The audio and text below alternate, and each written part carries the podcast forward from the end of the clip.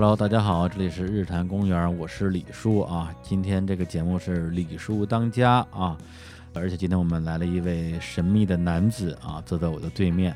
为什么说他神秘呢？因为他有很多重的身份。这个人他是一个作家啊，他也是一个编剧，他还是一个写歌词儿的，好像还干过一些非常稀奇古怪的事情。呃，介绍一下我们今天的嘉宾韩松洛老师。呃，李叔好，日坛公园的朋友大家好，我是韩松洛。哎呀，你这个范儿实在是太太正了！哎，大家好，感觉像是参加一个什么晚会之类的。哎，你你之前上过班吗？呃，之前上过班，这啊啊，对啊，对对，因为我觉得你这个特别像那种国企的那种感觉。对，在一个呃国企事业单位上过十二年班，而且还是个小领导。啊，真的呀，怪不得一看你我就 就想跪下。啊，有官威啊。行，然后韩松乐呢是这个啊当代作家啊，然后他之前是写过散文，写过小说，而且写过很多的这个专栏，在不同的媒体。然后他的这个书吧出了应该有十几本儿，然后其中包括啊为了报仇看电影啊我们的他们怒河春醒啊百年格莱美，还有一本我个人非常喜欢的一个应该算乐评集吧，叫老灵魂。对，同时呢，他除了写书之外，就像刚才所说的，他还有这种呃影视作品的剧本的创作，而且之前也跟一些音乐人有过一些这个音乐上的合作。对，就是什么都愿意去做，但什么都做不好，典型的标本，非常的谦虚啊。对，那这次呢，他相当于是为了他的一个新书做宣传，然后来北京这边来这个巡演一下，是吧？对，赶紧把这个。这个新书安利一下，呃，我口袋里的沙粒如星辰啊，我我我还口袋里的星辰如沙粒，哎呦这都能说错，因为今天下午呢就在另录另外一个节目的时候，就是玩了一个啊文字游戏，结果呢就改不了口了，说反了。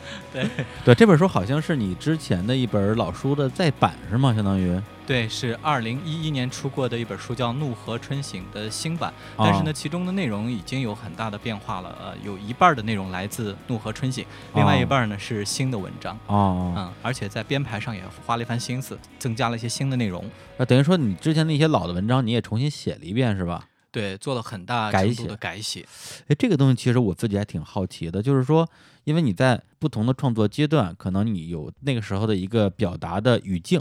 啊，包括你那个时候的一个呃写作水平吧，对。但是你时隔多年再改的时候，我是听一些也是前辈了，觉得说，哎，以前东西写的真的是少时文章拿不出手。但是当他发现想改的时候，发现根本就动不了笔，因为它本身是自成一个体系的。是那个时候你可以说幼稚，但是如果你要不然就重写，你要是修修改改的话，其实很难。对，就无从改起，因为那时候的错也是一个呃自求圆满的错，他能够自己说明自己，自圆其说。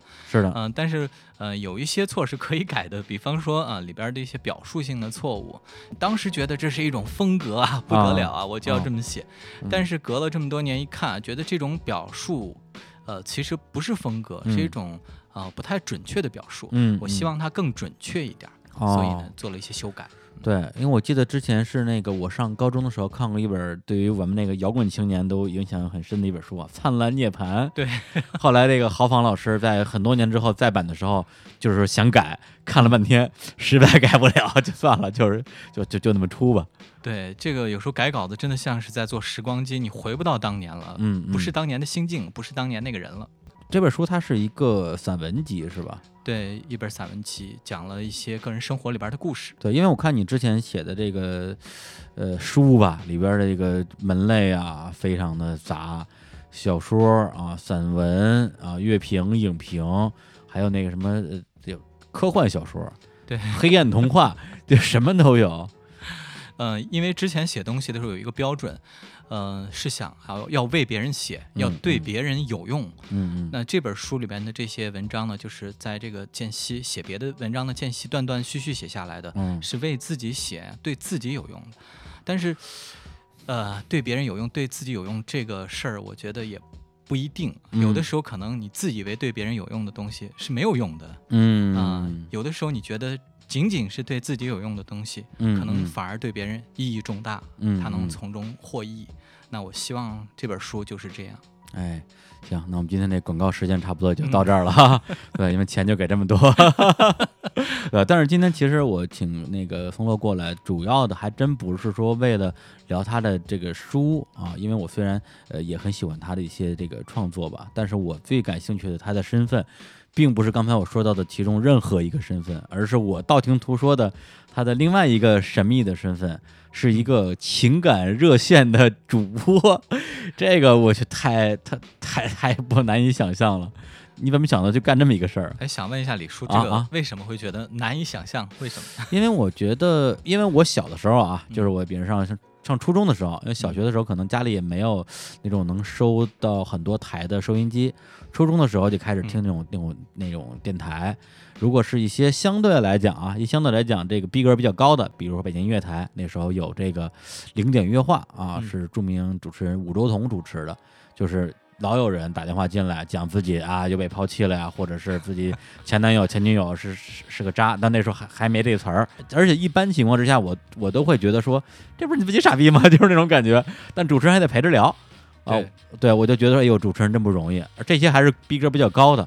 还有一些呢，这种就是那打电话进来的人，真是就什么人都有了，就聊的东西有一些，现在我觉得尺度都都挺大的，而且有时候就会会被主持人掐掉。我记得当时有一个人打电话说什么，说说我我觉得现在的流行歌曲啊，真的是都非常的那个意思，就是说这个思想不健康啊。比如说你说这小芳这歌啊。讲的不就是一个男的跑到村里把人姑娘给祸害了就跑了的故事吗？这个流氓歌曲啊，主持人就有点尬住了，说：“哎呦，这这这这怎么这话怎么接呀？”然后那哥们儿还还没完，说：“你说这涛声依旧啊，然后你说这我这张旧船票能能上你的客船，这个这这太黄了。”主持人，哎哎，这电话怎么断了？然后就嘟嘟嘟。呃，当主持人也特别的需要演技啊，呃表演表演这个呃信号不好了。对对对，所以我就觉得说，如果你这个接电话接到的状况啊，如果是低于我说的这些情况的，是一些呃在社会上可能是不同职业，然后处于所谓的不同阶层的人，去跟你倾诉一些，我不知道你这个里边都包括哪些话题啊，是爱情的烦恼，还是一些生活中遇到的事儿，我自己会觉得有可能你作为一个文化人，会跟他们聊的比较狼狈。对，就是你说也说不上是秀才遇见兵吧，但至少大家可能不在一个话语体系里边，对，或者是和这个节目的调性不一致，对对对，或者是说就和你的期待还有这个听的人的期待呃不一致，没错，他可能就希望一个希望出来一个像万峰一样的人，说你这是活该，你早干嘛去了？对，结果你跟人跟人和风细雨的聊，人觉得不爽不过瘾啊，中间会有一种落差，很微妙的一种趣味在里边。对，关键在于说你作为一个作家也好，什么也好的话，你。没有什么必要做这个事儿啊，但其实我恰恰觉得，这个写作的人应该去做这些事儿，应该去做任何事儿，应该去做一切的事儿。嗯，呃，因为写东西这个人这个事儿是特别吃时间的一个事儿，嗯，很他开始可能会占你一天的两个小时、三个小时，后来他会慢慢膨胀，就像个怪物一样，越长越大，越长越大，后来会把你的这个每天的每一个小时都占掉。结果是什么呢？就是你离生活越来越远，嗯，离人越来越远，嗯，会变成一个彻底躲在书房里、躲在电脑键盘后边的人，这非常可怕。因为，呃，我看到过很多作家，最后就变成了一个被你的写作吃掉的人，嗯，嗯，你被你的文字、被你的键盘给吃了，嗯，甚至我身边的朋友也有这样的人，就是在他还不到四十岁的时候，已经把自己写白了。就是写成一个没有话要继续说下去，就是一个没有生活的人在努力的写生活，对，失语了，就是这就很可怕，这是很可怕，嗯，对，而且我不知道你看不看漫画啊，就是《海贼王》，你应该至少听说过吧？对，对，因为《海贼王》的这个作者尾田荣一郎本身是一个非常勤勉的一个漫画家吧，对，就是他的那个漫画的长度早就已经超过了什么《龙珠》就不知道多少卷了，而且他基本上很少休刊。后来就有一个在这个日本漫画界非常出名的脱稿王啊，这个富坚义博，富坚老贼，嗯，经常就是一休刊休刊一年半两年那种，跟那个尾田荣一郎说一句话，说作为前辈，我劝你一句，你不要在五六十岁的时候回首自己的人生，发现自己的所有的时间都用来画稿，而没有真正的生活。从此尾田也开始脱稿，也开始 也开始休刊了。呃，但是因为很多人都会吐槽说这个。富坚老贼啊，自己脱稿不不说，还把这个晚辈拉下水。但我觉得他说的特别有道理，因为你作为一个作者，你必须得有生活。嗯，是这样。我觉得好多恐怖片里都会有这样一个情节，就是一个人养一个怪物，慢慢把它养大，这个怪物后来呃开始吞吃你自己了，开始吃别人，后来吃你自己。那写作也好，或者是很多职业、很多爱好，甚至爱情也好，其实都是这样一个怪物。嗯，不能把它养得太大了，养得太大，它最后变成你自己，变成你全部生活就不好了。我能不能理解成你现在干的这些，在我看来稍微有点奇怪的事情，就是为了你这个写作，这叫什么外外出取材，算是吗？呃，一般来说啊，就是叫什么采风啊，这个找主题啊，找故事。但是我不愿意这么去说啊，这么说太虚伪了，太假了。嗯，其实即便我不写作，甚至不识字儿。我肯定也是一个对周围的人生活特别好奇的人，嗯，根子上来讲就是对别人的生活好奇，想知道别人是怎么过的，怎么怎么生活的，想把别人的这种生命经验、生活经验吃过来。哦，对，我觉得这个其实我个人是我不敢说完全理解啊，但是我自己自认为也是一个还比较有好奇心的人，对，因为我自己也干过一些。呃，小小疯狂的事儿吧，比如说在零五年的时候，那时候其实我已经在《新京报》那边干了两年了，就是各方面的工作还都算蛮顺利。当然，离开《新京报》并不是因为想做后边这件事儿，纯粹是觉得有点无聊了，因为每天的工作是重复的嘛。然后我从《新京报》辞职之后，先去旅行了一下，旅行回来之后，回到北京之后说干点什么事儿呢？就有点嗯没主意，说哎，要不然我去学个捏脚吧。然后就就报了一个这个就是那种。就是那种捏脚的那种培训班儿，嗯，对，然后我的同学全都是一些就是来京务工人员嘛，也许有有一些可能以前是比如说保洁什么之类的，想转个行，就一些大哥大姐什么之类的，我就跟他们学了大概有两个星期的捏脚，就就我我自己觉得挺有意思的，但是我身边朋友听了之后都觉得这这这这人疯了那种感觉。对，我就挺感兴趣的，就是你对这个捏脚的这个。这一段学习经历对你产生了一个什么后果？后来呢？后果呀，惭愧的说没什么后果，因为因为这样的，我学捏脚，我觉得是两个方面的东西。一方面是因为我我我很喜欢被捏脚，因为当时记者很累嘛，经常就是一天我疯狂的采访写稿，写完之后觉得整个人就就精疲力尽，然后就必须找个地方去去这个放松一下。我也挺喜欢跟捏脚的这个小妹妹聊天的，聊了你哪来的呀？对，什么人啊之类的。就是这些东西，然后后来我想说，哎，但是毕竟在那边我是一个客人，然后他是一个这个就算是提供这种技术类服务的吧，对，然后有没有可能我跟他们以一个平等的角度去聊一聊？后来我就隐姓埋名，对，就反反正就不能让人看出来我是一个就是呃等于说对这个事儿不在乎的人，就学习还挺努力的。啊，然后就假假装特勤奋，然后跟这帮姑大姑娘小伙们去聊这些东西。反正那些招式我现在都记得，什么什么金穗弯腰，什么神龙摆尾，还有那什么寻经火疗，就是在可能后背上铺一块那个毛巾，在上面点火，特别邪乎。对，然后还有一个就是比较文艺的原因，就是那时候看了一个电影啊，王家卫的叫《重庆森林》，里边有一段剧情就是。王菲跑到梁朝伟他们家里边去窥探他的生活吧，结果被梁朝伟不小心回家给发现了啊！王菲就赶紧就想跑，结果一着急，哎，小腿肚子抽筋了。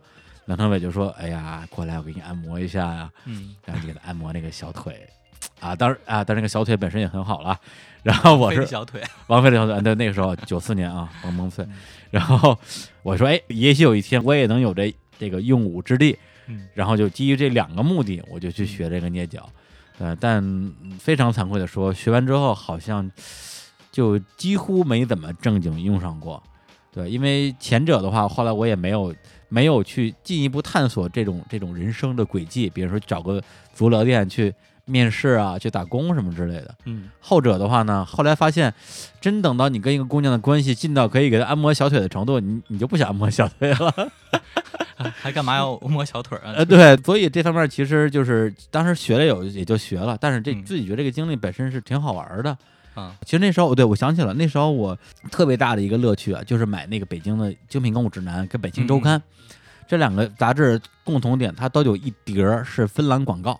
嗯，芬兰广告呢，那个里边可什么都有。我不知道你看没看过这个东西。嗯，对，我觉得在报纸里啊，就这种都市报纸里边，最爱看的就是这块儿，是吧？分类广告啊，里边藏着的东西好多。哎，啊，还有一些量巨大市民市民新闻啊，有一些细节也特别的耐人寻味儿，对对对。你像分类广告里边那些招聘啊，就除了正常招聘就不说了啊，有一些一看就是，比如说什么夜总会招聘，嗯啊，什么体正貌端、思想开放，月月月薪过三万，这种你想吧，工资日结，对，工资日结，对对对对对，就是这种。还有一些什么讨债公司的，嗯，对，还有一些反正就是看上去也非常奇怪的一些职业。我那时候其实特别好奇，其实我那时候最想去的还是想去那个 KTV，嗯，去那儿当个什么小弟啊，给人开个门啊，然后端个饮料之类的，想看看在那种所谓的生态环境里边的人们的嘴脸是什么样的。呃，我觉得好多生活里头意想不到的真相啊，就是藏在这种特别小的细节里，藏在这些角落里。其实我刚才想说的就是，呃，这个捏脚，学习捏脚这事儿有没有给你打开一个大门？呃，就是。因为人这个好奇心是会越来越大、越来越膨胀的。有没有他帮你打开一个门，就你越越越来越这个好奇心越来越越大？看来是没有。我觉得是打开了一道缝儿，然后我一闻，哎呦，这个味儿啊！没开玩笑了。其实还是因为之后的整个的工作经历吧。因为那之后基本上是在音乐行业，然后还有这个媒体行业。对，对我来讲，可能话我要把更多的精力还是放在能够。姑且不说事业，但起码是说经济上的收入来源吧。嗯，对，除非是当我特别有钱有闲的时候，可能我会愿意说花大量的时间去探索那个未知的，我觉得有可能是一个灰色的世界。对，然后以至于后来我去年好像是去在呃在日本见了一个我在台湾认识的一个大哥，嗯，他说：“哎，你想干这个事儿，我干了。我在台湾的时候打工就去那种那种夜总会当小弟。”然后就就是把你想看那些东西都看到了，包括当时给我讲一什么故事，就是他认识一大哥，反正也是那种特有钱，然后其实是有家室的，他就专门去那种，呃，就是 KTV 啊，有很多那种年老色衰的一些这个就算是陪唱的大姐们吧，然后呢就平常去关专门去光顾他们的生意，嗯，呃，特别甚至是好像是在自己过生日那天，把他们那儿的所有的那那个那个姑娘和呃，大姐阿姨们全叫到这屋里边，反正就是，就是就是按照他们的这个时间给钱嘛。嗯，对，其实相当于是有点怎么怎么回报社会这种感觉，知道吗？然后他老婆也知道，但是老婆觉得说，嗯，你做的好，就这种感觉。然后他给我讲那故事，我觉得哇，原来这个世界原还可以是这个样子的。对。我觉得，如果这个生活是一种游戏啊，我要我要把它玩玩掉，嗯，那玩的方法有很多种啊，像刚才你说的，这都是一种玩法，嗯嗯，嗯，都是一种游戏人生的办法，嗯。但是可能有些朋友问，为什么都是这些地方？捏脚的地方、夜总会，嗯呃，都是这样的边缘的地方。哎，但是我想，是不是因为这样的原因，就是这些地方呃，恰恰是一个呃人性大爆发的地方。嗯嗯。那我们。现实生活里头的人性的那种变化都是很缓慢的，可能你十天半个月等不来一个什么变化，等不来一个什么样的故事，但在那儿可能每天晚上每个小时啊每分钟都会有一个故事在那儿发生。呃，我我我我我说的捏脚是是是正规的捏脚哈，给给给，哎哎不是你说的那个东西，对但但是有一句话就是在那个王家卫的一代宗师里边嗯说了两遍，哎，风尘之处必有性情中人，我觉得可能说的就是你那个意思。对，就是江湖里边啊，才会有这样的戏剧性，才会最大限度的满足我们对生活那种好奇心。对，所以现在说起来，我为什么没有真的去那种呃所谓的这种夜场吧？嗯，对，去当服务员，可能更多的还是基于安全考虑吧。稍微有一点点觉得说，万一去了之后有人看上我怎么办，是吧？万一我没坚持住怎么办？想太多，其实可能可能估计也不会有人看上我。卧底卧成真的了。哎呀，这个啊，画面画画画面太美，我不不敢想象啊。嗯，对，但是现在好就好在这个时代变了，我们想要去窥探别人的生活啊，满足我们的这这种窥探欲，不需要自己去当小弟。比如说像你这个热线这个主电台的这个主持这个这样一个身份，嗯，对，就是我我因为是我一个朋友，呃，跟我说说，哎。说你韩松洛这人知道吧？我说知道啊。他说，但是他有这么他干一这么事儿。我说这这这这个太好了，这个正好他他有宣传书嘛。但是咱不聊书，咱就聊这个。对，所以我特想知道你当时为什么就是怎么一个机缘来跑回干这个事儿。呃，当时也挺巧的，是因为我的一个朋友他呃有一份新工作是在一个 A P P 上啊，就做一个呃。这个社交软件，这个是的一个内容总监啊。这个社交软软件呢，就是一个语音直播软件啊，不能提名字啊，因为没给钱啊，没给钱。然后呢，他去了以后呢，他就想啊，想把这个内容改变一下，就是想想往另外一个方向导的导一下，然后他就来找我，呃，想去对去他们那儿做直播，然后呢。呃，我当时就答应了，那三个原因啊，当时就答应了，马上就答应了。第一，有时间，当时相对比较闲，呃，而且他这个节目呢，每天就占一个小时，每天一个小时，每天一个小时。第二呢，是有报酬，嗯，干嘛不赚这个钱呢？哦，还给钱啊？对，你你们这还要人吗？嗯，我也可以。第三就是特别能够满足人的好奇心啊，我觉得他这个节目的形式，呃。很很少束缚，又激动又灵活，特别能能够满足我这种好奇心，能够满足我这种搜集故事的欲望。嗯嗯嗯。因为我也发现，就是在家待久了，就是你是的故事越来越少了，故事性越来越少。而且你的生活圈子相对比较固定之后，你的那些故事的套路就就变成了一个模式化的东西了。对，就是都市男女的悲欢离合嘛。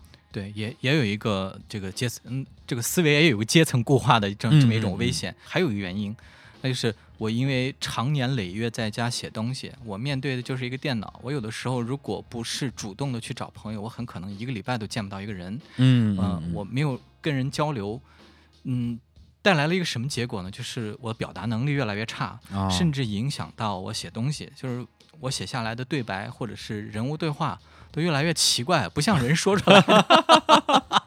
因为老不说人话，所以就变成不会说人话，也不跟人说话，也不跟人说话。呃，不行，这得改变。嗯，我想，哎，这不是一个很好的机会吗？那就去做这个节目啊。对，那你去了之后，相当于就是每天值班一个小时，嗯，然后跟这些打热线的人聊聊天儿。其实就其实跟之前那个呃传统电台那种概念其实非常类似的啊，对，非常的像，非常接近。但是呢，它的功能又有一点拓展。啊，一个一个是。呃，它在这个就是直播的这个基础上，打热线的这个基础上，还增加了一个公屏。那其他什么东西？什么啊？做有一个公屏，公屏什么？对，就是这个聊天的界面，嗯就是凡是进了这个直播间、这个聊天室的朋友，还可以在这个公屏上说话哦，相当于是在一个群里边聊天对，其他人一边听一边可以交流，对别人啊，对，就就好像我们上高中的时候，就一个宿舍的人，晚上每周三晚上十二点一起听零点乐话。然后就一边听一边骂，说这这男的有病吧？对，或者要听，对，或者这这女的活该吧？对，但是只有我们自己听得见，这个打电话的人和这个接电话的人是是是是听不见的。你们这个的话，相当于是大家都能看得见，是吧？这就等于这个下面评论这个。热线的人啊，想说的话全都可以在公屏上看见，实时弹幕。嗯，对，然后我们还可以回答，就着他们的这个提问和他们的评论，再进行一次这个呃表达，哎，蛮有意思的。哎，这挺有意思的。而且它呢也有这个类似于微博的功能，你也可以去发你的这个看想法啊、心情动态啊、发图片啊什么的。嗯，所以就是一个很有意思的这样一个社交软件。那我就进去了，跟大家聊天，因为我觉得得到的信息是多方位的，因为。以前的这个电台，一个人打进来热线，你你是根本不知道他这个人什么样的啊，他长什么样，他有什么爱好不知道。但是这个 A P P 上就可以，你点开他的这个这个头像，就可以看到他的全部资料啊，发过的这些图片，他的内容。哦，大概它里边相当于还有点一些像朋友圈那种东西，对，在里边发一些自己的照片什么的。对，然后你你也就知道他是个什么样的人，甚至可以就着他的这个生活轨迹，嗯呃。主动的提出一些话题啊，很有意思。对，而且刚才你说这，我倒想到一个点，就是在于之前在传统电台做直播的时候，最重要一点就是这个东西不能失控。对，就是说一般都有一个导播会跟这个打电话的人先聊两句。第一个是控制一下他的激动情绪，要不然所有人打进来之后，第一句话全都是“哎，是我吗？我好激动啊！”先激动五分钟，这这这这就完了。第二个就是说防止就是这个人如果脑子很不清楚，说话胡说八道，直接就给拦住了。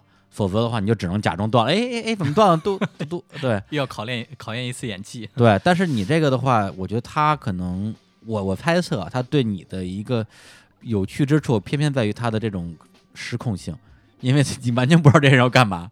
对，没有一个导播帮你把它给把一些不合适的人挡出去啊，也没有就是一个事先过滤的这样一个机制。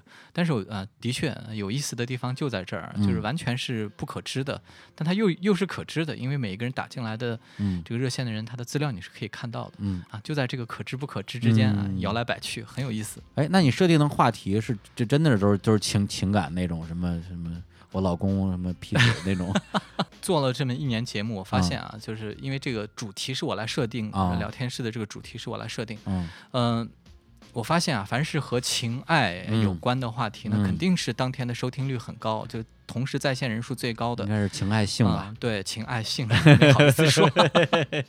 呃，收听率就是非常高的。如果涉及到一些这个生活现象啊、生活故事，那就相对收收听率就会呃低一点。所以呢，就是嗯，让所有的这个主播都不得不把他的话题往这个情爱性啊。还有这个游戏上靠，游戏是指的什么呀？就是做这种真心话大冒险啊，这种游戏上靠。这个怎么怎么玩啊？电台这种形式？嗯，他电台里有有这个，他用过用声音来组织吧？啊，请一个嘉宾上去来问，互相提问。他同时可以请进去三个到四个嘉宾。哦，就是大家的声音都能听得见。对，然后大家可以互相来问，互相做游戏，这样。哎呀，好好想去听啊！这感觉好刺激。嗯。呃，那那那你自己设定的话题，相当于是还比较广泛。就别人举几个例子，你都做过哪些主题的讨论？当然呢，因为这个情爱性的话题比较受欢迎，而且这这种话题最能够采集到故事，哎，最能暴露人性。那我还是有一半的百分之五十的话题往这方面靠。比如说，我就会设计像啊，就是异地恋这种话题，还有性骚扰，嗯，还有就是。呃，在约炮的年纪要不要谈修行啊？等等这样的话题，还是感觉特别的、特别的，就是硬文艺。对，聊约炮就聊约炮，你还聊聊修行？对，因为这是有一段时间有一个呃公号爆文的题目，哎，我觉得这个话题特别适合在这个社交软件上来讲啊啊，来讨论一下这个话题。嗯嗯，效果有的时候真的是出人意意外。有些你觉得很爆的话题，类类似于像这种。呃，约炮的这种反而没有人参与，反而是有一些这种打中间的这种有点暧昧的话题，参与的人很多。比方说异地恋啊，异地恋啊，异地恋这个话题做了一期之后。来的人很多，我不得不把它做了五呃这个话题反复做了五次。啊，这样啊，啊 我这个事儿我琢磨了很久，而且通过这个嘉宾的参与，我明白一件事儿，就是现在我们这个年代是一个大流动的年代，大家都在这个呃往外走，都在背井离乡，都在离开自己原有的这种人际关系环境，那么在新的地方，那就会产生这样的问题，异地恋，那我很可很可能今天在家乡，明天离开了，今天在这儿，明天去另外一个地方了，嗯，那。原来的这段孽恋 该怎么办啊？但是成了这个问题。对，其实老实说，如果我我我我去想象一下，假如你真的是异地恋这个东西聊了五期，而且如果大家的故事听上去都差别不大的话，那也会觉得挺无聊的吧？就是你最后会不会就已经聊的都都不想聊了？大部分异地恋的这个。故事的这个走向都很像啊，都是因为离开了另外一个地方。那我拿另原来的这个恋人，我该怎么办？对，而且他会问你这个，对吧？你给我一个答案，要不要分手？对啊，那那你怎么回答呢？嗯，我一般呢，赶紧分。对我有的时候呢，会给他一呃 一个详细的分析啊，两个人的这个家庭背景啊，两两个人的性格等等。有的时候我也觉得可以把这个问题交给。其他的嘉宾，我请一请一些对这个话题特别有表达欲的 嘉宾上来，呃，替我来说。嘉宾其实就是就是这些听众是吧？对他们互相来说，你还还互相来求助，这个就是把这个呃球抛给别人。对，因为这个节目做久了以后，也慢慢有一些这个固定的听众，有一些这个听众的这个表达能力，还有这个思维能力还是非常强的。那我很愿意把这个交给他，呃，因为我也在从中学习。呃，我想知道，就另外一个人从另外一个角度是怎么看这个事儿的。那比方我是一个呃男人，那我看这个事肯定是带我带有我的这个性男性视角啊。呃，那有的时候我就会请一个女嘉宾上来，来讲一讲她对另外一个嘉宾的故事的看法。嗯，那她的她的角度绝对会出人意外啊，出乎我的意料。哎，有从一个女性的角度。来，那我们先来放首歌吧啊，因为今天聊的这么一个劲爆的话题啊，我们就来放一些非常应景的歌曲啊。我们先来放一首孟庭苇的歌啊，这个 是这样的，因为这个韩松洛写了一本书啊，叫《老灵魂》。对，本来我对这本书没有抱那么高的期待，因为他是写音乐的嘛，我因为我觉得音乐这个相对来讲是我自己比较专长的一个领域。结果一看这个书啊，真是不忍释卷，因为他写的那些那些歌之。偏门程度和他这个偏好的这个这个这个倾向跟我一模一样，对，特别是他里边有一个文章写到两点，就是说，呃，其实相当于我理解的话，就是孟庭苇跟郑智化这两个人是你青春期有点像那种秘而不宣的两个这种偶像。对，是这样，就是爱的不想跟人分享，也不想让别人知道这样，但是偏偏他们在在他们的年代红的不得了。对，而且其实我自己在这个电台里边做了四百多期节目里边，也应该没有特别大声的说出我我爱郑智化，我爱孟庭苇这样的东西，也是因为因为上初中的上初高中的时候吧，喜欢郑智化。最开始是一个很属于大波六的东西，就大家都喜欢郑智化。你喜欢郑智化，就跟你喜欢那个刘德华、喜欢林志颖、喜欢孙耀威，没什么区别，就是一个流行歌手嘛。但是真等到上大学之后，那大家就会说，哎，我爱罗大佑，我爱张洪亮，我爱黄舒骏，嗯，对，但但就往人文这边来靠了，对，要不然你就特别流行，我爱张学友，我爱张惠，我爱张惠妹，对，郑智化呢属于两边都不太靠。你说他有他的这个人文属性，有他的一些社会观察，那的确有，特别是前两章。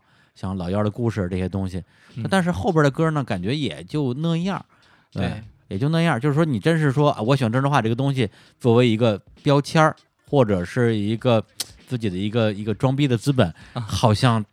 达不到什么效果，不太够，反而特别暴露你的这个少年心事儿啊！对对对对，在某一个阶段，呃，是这样的一个人，对对对对对，透过你喜欢的歌把你给倒推出来了，没错。然后孟庭苇呢，就是也是另外一个例子，那时候好多女歌手太多了，真的很多，王菲、林忆莲、陈淑桦。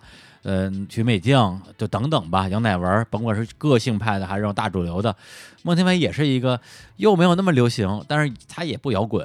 然后你说人文吧，有一点人文，他们他全成了民歌时代的一些东西。嗯，但是呢，大部分歌也都是一些风中有的雨做的云，羞答答玫瑰静悄悄的开，反正就跟一些跟天气有关系的歌吧。而且他还不是一个创作型的歌手啊，对对对对，作为一个这个。标签往自己身上贴好像还不够，这样 对对对，你就跟这的话其实有点像，就是不上不下。但是这两个人真的是我至少上高中时期最最最喜欢的两个就歌手吧。对，所以但是身边几乎找不到任何人去分享，然后也不太好意思去说这个事儿。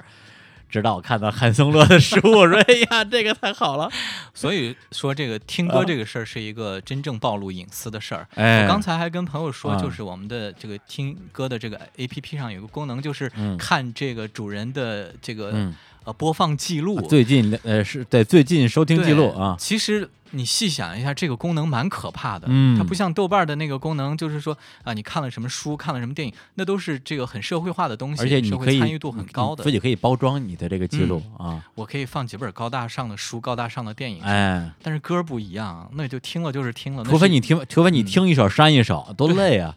那就是你那一瞬间的真实的心情。对对对对，所以其实有很多的人在网易云啊。follow 了我最近播放的这个 list，一看这个就知道我最近这边就录什么节目了。一看说，哎，放了一堆张强的歌，哎，录张强了。看我最近的这个这孟庭苇、郑智化，我觉得大家应该猜不出我录什么节目了。对，等于是节目预告了。哎，但是这这个节目播出来之后，就真正暴露了我们的少年的隐秘心事。对。曾经有一段啊，我们是这样的，嗯，那我们现在放一首啊，就是孟庭苇，我我个人也特别喜欢。然后韩松洛的书里边也提到了一首歌，叫做《乘风乘月乘忧去》。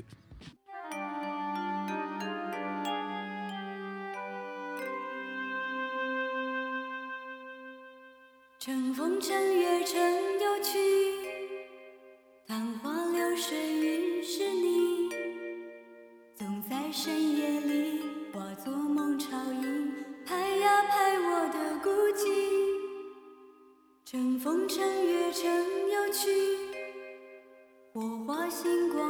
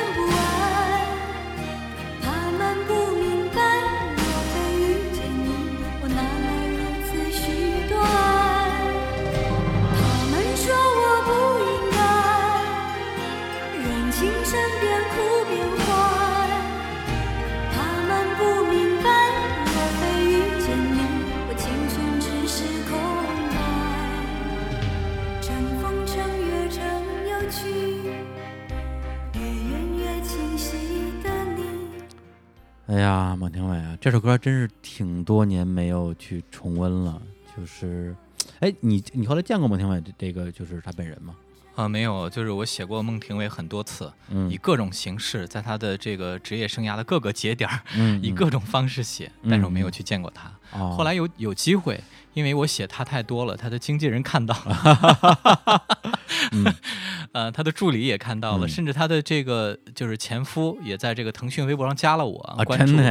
对，但是就我没有勇气去见他，包括郑智化也是一样啊，就是我见过那么多明星，采访过。其中一些，嗯，但就他们俩，这这叫我去，绝对不会去，不去见。对，因为我当时做记者嘛，所以这两个人我肯定都是采访过的，而且郑智化后来跟他也有一些工作上的合作吧。孟庭苇的话是他就是相当于是第一次呃正式复出的时候，嗯，就是出那个红花，我当时去给他做一采访。他那个时候呢，相当于是好几年都没有在做音乐的事情了。后来是他当时跟他的那个前夫刚刚结婚嘛，那是他前夫是他的一个好像是中学同学吧。然后他就跟我聊了聊他当时的一个状态，因为我实在太爱他了，所以我们俩聊特别开心。然后他就跟我说了好多他自己的一些私事儿，包括说他跟他的这个前夫两个人同学会怎么认识啊，怎么能在一起啊。他甚至用他就是《红花》那张专辑里边的最后一首歌叫《找一个人》里边的歌词来形容他。那个那个男人吧，嗯，就是胸膛就像山，眼睛里有温泉，就是来形容这个人。所以当时跟我一起采访的，呃，还有另外一个好朋友，然后他对他其实他不是记者，他纯粹就是跟我带着他冒充记者去追星的。然后他也听得特别感动。结果反正好像去年还是前年吧，他跟那个那位先生就离婚了，而且闹的离婚时候闹得非常的不愉快。嗯，反正我看了之后，我自己还觉得。哎呀，就不知道说什么，因为毕竟我见证过他那个幸福的那个时刻嘛。嗯，哎呀，哎，一说孟庭苇这个，咱们可以说一期节目。对，有没有这？我觉得你在现场有没有向他真正的表白啊？说我曾经啊，有有有有有有有有，嗯，对，但是那也来不及了，人家要结婚了。对，哎，对，正好这首歌本身的那个作者，我觉得那个呃，韩松里边可以介绍一下。对，这个刚才放的这首歌《乘风乘月乘忧去》的作者，词曲作者是梁文福，呃，一个新加坡的音乐人，呃，是我非常喜欢的一个音乐人。他是一个大学老师，啊，同时呢在做词曲创作。他其实成名的年代非常早，就是在七十年代、八十年代就参加过当时的这种新谣，就是新加坡民谣的这样的一个新谣。我知道，前段时间我看了一个关于新谣的一个纪录片儿，嗯，对他就是那一代的，就是干将，对，干将干将。对，和他们同时代的很多人后来就是都那这个大红大紫，像这个许美静的，呃，这个制作人陈佳明，陈佳明，嗯，都是他们那波的，嗯，但是他。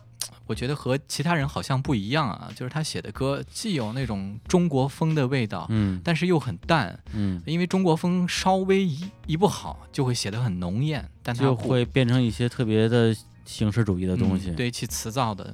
他写的很淡，就非常的凉。嗯，我曾经用过一个词儿来形容他的所有的歌，就是凉。嗯啊，他也的确写过很多和凉有关的歌，什么盛满凉凉的歌啊，啊，呃，什么，我我觉得他这是他的歌给我真正的感觉，就是。既深情又投入，而且呢又和你保持一种说不清的一种距离，嗯嗯啊，我很喜欢这种东西。对对，哎，其实咱俩聊音乐能聊一期节目，对，但是这个音乐话题咱们给咱们咱们花插着来啊，还有广告呢，对对，然后还是得继续聊你这个啊热线电话的事儿。那我觉得咱们刚才说了好多这种啊来龙去脉的事儿，咱们现在啊正式进入热线电话时间啊，并不是我要打给你，而是你要讲一讲你这里边碰到的一些比较有趣的故事。对，在这个，呃，社交软件上做了一年直播啊，真的是收集了不少故事。嗯，呃，因为打进来电话的人是各个层次的人，呃，各个年龄的，各这不同性别的，还有在不同国家的啊，都有，五花八门啊，从国外打过来都有，国外的呃留学生很多。就听到了很多很有意思的故事，这个网络的这个属性保证了他们在讲这个故事的时候真的是敞开心扉的，嗯，因为网络是匿名的啊，而且是完全匿名的，对，除非他是以撒谎为乐趣，否则的话他并没有任何撒谎的这个基础动力吧。对，因为他在那样一个环境底下，他没有必要去过度的用一个故事来包装自己。对对对，呃，他讲的都是他真正想讲的东西，尤其在深夜时分。哎呦，午夜，你那个是晚上几点？晚上十点到十一点啊，那还但是经常会一直做到十二点以后。哦，后来我就没办法了，我就把这个节目时间往前挪，因为好在是网络节目，这个时间比较激动，我就把它调到了九点。嗯嗯，这样。然后呢，就听到了很多故事，有一些也舍不得分享，我觉得可以写下来，是一个很好的小说，特别好的故事。怕讲出来之后被别人抢了写的小说是吗？对，别人写了怎么办？哎呦，还藏私货，一点小私心啊！来来来，那你先你先讲点这个你舍得讲的吗？我印象中最深的啊，就做过几次。就是比较爆款的节目啊，其中有一期让我很意外，就是做呃，你还记得 QQ 年代的那些事儿吗？就是请大家聊聊你你在 QQ 的时代都呃玩过些什么游戏，都做过什么。这电话我都想打，我有好多好好多故事要讲。然后那天就挺热闹的，嗯，还有更多的时候呢，这个爆点就发生在讲情爱性这样的节目的时候。有一次呢，呃，在就是社会新闻里头啊，就是当时呢发生了一个关于性骚扰的这个新闻事件，嗯，啊，闹得挺轰动的。我就想啊，就是在我的节目里做一次关于性骚扰的话题，嗯，呃，做之前有点犹豫，倒不说这个话题有争议性，而是怕。没有人在意，没有人敢表达、敢说，呃，那万一冷场了怎么办？所以我事先做了个准备，我找了一些关于性骚扰的这个资料啊，准备就是万一没有人打电话，我念资料是吧？来念一念，来说一说，冒充专家。哎呦，结果没想到这个话题一开，就下面拍卖的人好多。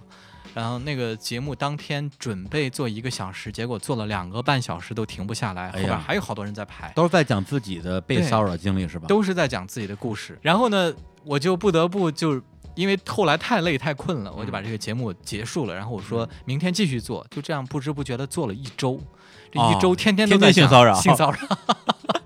各种各样的人讲他们的经历，嗯，就是可能大家在微博上也看到过这种关于性骚扰的主题帖，对对对，非常多。就是那天收到的故事也和这种呃这个主题帖的故事差不多，嗯，就是总结下来呢，就是第一呢，嗯，大部分性骚扰事件都发生在呃女孩身上，嗯，第二呢，都发生在熟人中间，熟人中间，这个伸出咸猪手的多半就是。呃，老师啊，同学啊，尤其多的是表哥。表哥，哎呀，以至于到最后，这个我们节目里边一出来一个表哥，下边就是吧，又一个又是表哥，表哥加一，表哥队赢了。然后这个表哥队又得一分了。然后啊，这个这个并不好笑啊。对，是是很惨的一件事，但是我们就把它这个讲的轻松一点吧。嗯，那还有更多的就是什么继父啊，这个甚至亲生亲生父亲啊等等，都是这样的。嗯，呃，那这边有没有哪个故事你印象特别深刻的？嗯，很多故事都大同小异，但是我印象最深的是一个女孩，就讲她的这个继父对她的这个骚扰啊，讲到最后呢，她就一直在哭，哭了很久。我们大家就我也没有把她这个呃掐掉，我就一直在就听她哭。嗯，因为那是一个情绪疏导的过程嘛，他就哭，然后呢，我们大家都在下边讨论，下面很多朋友也就在他的哭声里讲自己的故事。哦，嗯，我觉得那用文用文字是吧？对，我觉得也也挺好吧，不敢说这是个好事儿，但是就这种方式也挺好，至少给他这样的一个渠道，可以在一个深夜，呃，真实的像一个对他来讲是陌生人，然后袒露自己的心声，并且得到些许安慰。对，而且我也会给他们提一些建议，这些建议可能也不够成熟，嗯，但是呢一方面就是通过我看到的资料啊，我呃总结了一些这个规律，我讲给他们；另外一个是作为我这样一个年长者啊，呃，一个有过很多人生经验的人的一些忠告、一些建议讲给他们。第一，我就讲给他，就是这件事不怪你，嗯，呃，这件事不是因你而起。不要往自己身上大包大揽。对对对，我有的时候甚至是很严厉的告诉他，我这事儿和你没关，别再给自己身上揽了，和你有什么关系啊？万峰上身了，对，万峰上身。然后有的时候，呃呃，这是第一。然后呢，有的时候，嗯，我也会告诉他，把这事儿藏起来，忘了，呃，不要向任何人袒露，不要试图去告诉你的恋人、你的丈夫或者你的亲朋好友，嗯，没有人会真正理解。你把这个故事藏在心里，永远的把它忘掉，沉入海底。啊，我这是我作为一个呃年长者，我一个男性，嗯，从我的角度给他提的建议。不，但是我这儿我不得不问一句，你真的真的是这么想的吗？哦，我真是这么想那。假如是比如说你的恋人，然后会讲自己这样的经历，你会因为这个东西对他有任何负面的东西吗？我不知道我我会有什么样的反应啊，哦。我真的不知道。哦，呃，因为这事儿没有发生，哦，我不敢说我哦很、哦会很呃这个有正面的反应，或者有很负面的反应都不敢说。嗯，但是我根据我的经验啊、根据我对人的观察嗯。啊、我更愿意建议他们，嗯，就把它埋在心里，当做一段经历啊、放过去啊。我明白，对。因为我觉得这个可能也是这种互动的价值所在，在于说你面对的是一个一个陌生的个体，嗯。那对他们来讲，他们也是有选择的，在这个平台上或者所有平台上，有很多的人在等着他来讲他自己的故事，哎，嗯每一个人有可能做出的回应是不一样的，然后他选择了你，对然后这个东西本身也是一个偶然的一种际遇吧，对，对，比如他如果说碰巧打电话接的是我，我可能会，呃，稍微换一点说法，就是说，如果我本人的话，我是肯定不会介意这种事情的，嗯。对，但是我没法对你有可能碰到的某个人抱有那么大的一个信心，所以嗯如果你真的想保护自己的话，你最安全的方法是把你这个故事永远的藏起来，嗯，对，除非你百分之百的确定找到一个可以接纳你所有的这些，呃，这种。就相当于是这种伤痛过往的一个人吧，因为嗯、呃我不确定这样的人存在不存在，嗯嗯。所以我给所有人都嗯。建议，呃，把这个故事藏起来，嗯，就当做你的一段人生经历。嗯，嗯。我甚至不愿意说它是一个正面的或者是负面的经历，我不给嗯。它加任何的定语，嗯，那你就把它当做一个经历啊、嗯放起来，嗯。就丢到海里，嗯、不要让它这个影响你的生活，嗯，不要让它对你形成二次伤害或者是持续的伤害，我觉得最好。对你这个其实，哎呀，咱俩我们讨讨论这个话，这个我嗯。我我还忍不住想说啊，就是说，呃，有一个观点，其实如果只是在媒体里表达出来的话，有点听上政治不正确。但如果啊，嗯嗯，假如是我认识的人啊，就是姑且称为朋友吧，甭管是熟还是不熟的，遇到了这种性骚扰或者是更严重的情况，我作为他的朋友，我给他的第一个。呃，当然，这咱们法律层面的事儿咱不说啊，你去、你去找报警去抓他，那那是那是另外一回事儿。但如果是他自我心理修复的部分，我可能给他的第一个建议就是别拿这东西当回事儿，对，就别拿东西当回事儿。对，当然我不是说这东西没什么了不起的，就是这有什么的呀？不是这个意思，而是说你越拿它当回事儿，它就越是个事儿。对对，我更愿意把这个性性骚扰当做一个身体伤害。如果嗯它对你的身体造成了身体伤害的话，那它是一个呃身体伤害。嗯呃，不愿意过多的，就是让它附加心理上的这么一种，或者是嗯道德上的这样一种色彩。嗯嗯嗯，相当于被殴打了，或者是其他的什么。嗯，这我觉得有这样的一个认识，也是一嗯。种疗愈的方式吧。对对，因为对这种性的骚扰，很多的这个道德色彩或者是其他的嗯。色彩，其实是周围的人给你的，很可能是是是，你自己并并没有觉得这个事儿对我有什么样的持续的影响。特别是嗯。在一些相对闭塞的地区，对，然后人背负着极大的这种所谓的舆论压力，最后嗯。所有人都认为这是你的错、对，啊。虽然你是无辜的，但是你已经变得不干净了，等等这些嗯东西。在我们成长的年代，在八十年代的时候，那个时候哎呀，暴露年龄了。对，太危险了，不能多说话。那个杂志上就是讨讨论起这种强奸啊、性骚扰的事件的时候，常常会用一个词儿。呃，霸占了，就是他把这个什么女孩给霸占了，这个女孩被谁给霸占了？嗯怎么可能？就是一对，嗯怎么可能？就是你，就是一个女孩会因为就是被强奸什么就被人霸占了？嗯嗯嗯，霸占的话，嗯那只有咱们去推演它的可能性啊。什么叫霸占？就是他先把她强奸了，强奸了之后，女方无论是这女孩自己还是她的家庭，迫于压力，只能这叫委委身于他，闭着眼睛啊，哎嫁给他。对，必然嫁给他。对，当然，但是嗯这是今天还还还在发生，对，今天还在发生。所以这个“霸占”这个词儿，嗯。今天的媒体上嗯。肯定是已经不不用了，嗯。已经把这词儿给嗯。那个，这也算一种进步。嗯。但这种意识其实还在人的心里头放着，就觉得这个性骚扰它不光是一个嗯。身体伤害，对，它也不光是一个呃精神伤害，它还嗯是一种你的这个道德身份的伤害。嗯，嗯我就想、对对对，对。就是就是每次有人打进来电话，我都要反复的说，因为说一次不够，哦，我都反复的说，洗脑式的嗯，给他给他讲这个对这个道理啊。你没错，不要这么看，别把它当回事儿。嗯嗯嗯，如果是对身体没有伤害的话，嗯，让它过去啊，把它忘掉。来，再来个故事，再来个故事。在所有的故事里头，呃，让我比较难忘的有好几个。嗯，呃，能讲的有一个，就是一个女孩儿。嗯，呃，这个故事听起来其实蛮惊悚的啊。刚开始，呃。我们以为它是这样一个故事啊，结果没想到它的结尾是那样的。哎呦，神转折是吧？对，是一个女孩，她是一个挺漂亮的女孩，因为我通过她的这个讲述里，她对周围人对她的那种反应，嗯啊，来来判断她是一个很漂亮的女孩。啊，呃，这个女孩呢，在一个很好的这个公司工作啊，嗯，然后呢，就是刚开始她讲了，她是喜欢暗恋别人。嗯，暗恋别人，喜欢暗恋别人。嗯，他对一个人这个有想法、有爱慕之意，他不会表达，他是嗯，更多是暗恋。啊，比较内向的一个人。呃，而且这个女孩表达能力特别好，她把自己这个暗恋的过程、暗恋的这个心理，哦，细微的那种变化都说得非常的细致。那所以是一个长于表达的害羞女孩。呃，她的这种细腻的表达吸引了所有人，就是她那天讲了四十分钟，哇，都一直在听，没有人就是中间打断她。她的说的实在是太引人入胜了，嗯，很擅长讲故事，她的这个心理。然后呢，他暗恋他的同事不敢说，暗恋他的同学不敢说，嗯，呃，就一直暗恋下来了。嗯，开始以为真的是一个暗恋故事，然后他就又更进一层，他分析自己，他说他这不是因为暗恋，他是觉得他特别的自卑不自信，觉得自己配不上别人，嗯，呃，配不上别人，所以呢不敢去表达，嗯，啊，我觉得到这儿可能这个故事该结束了，对，差不多了啊，没想到他又讲他在另外一方面呢又特别的自信。啊。